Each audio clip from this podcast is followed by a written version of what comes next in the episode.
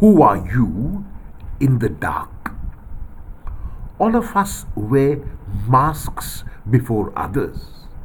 Some masks are necessary. Before students, an individual wears the mask of a teacher.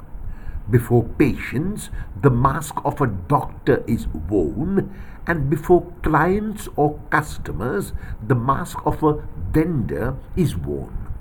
However, there are other masks that some of us wear which are not required but are acceptable. These are worn to hide who we truly are.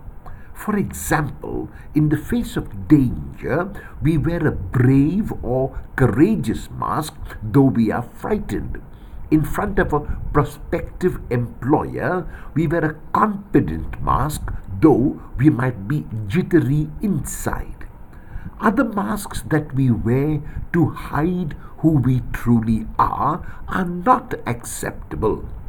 For example, we wear a mask of concern for others when in reality we hardly care.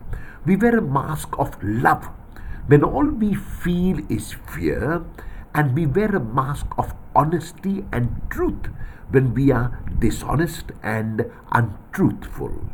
We wear a kind mask even though we are tyrants within and we wear a mask of loyalty when we are disloyal. These masks do not let the world see who we really are. Because if we wear these masks so often, it becomes part of our personalities, and consequently, we forget who we really are. Who are you when you are not wearing any mask? Who are you when no one can see you? Who are you in the dark?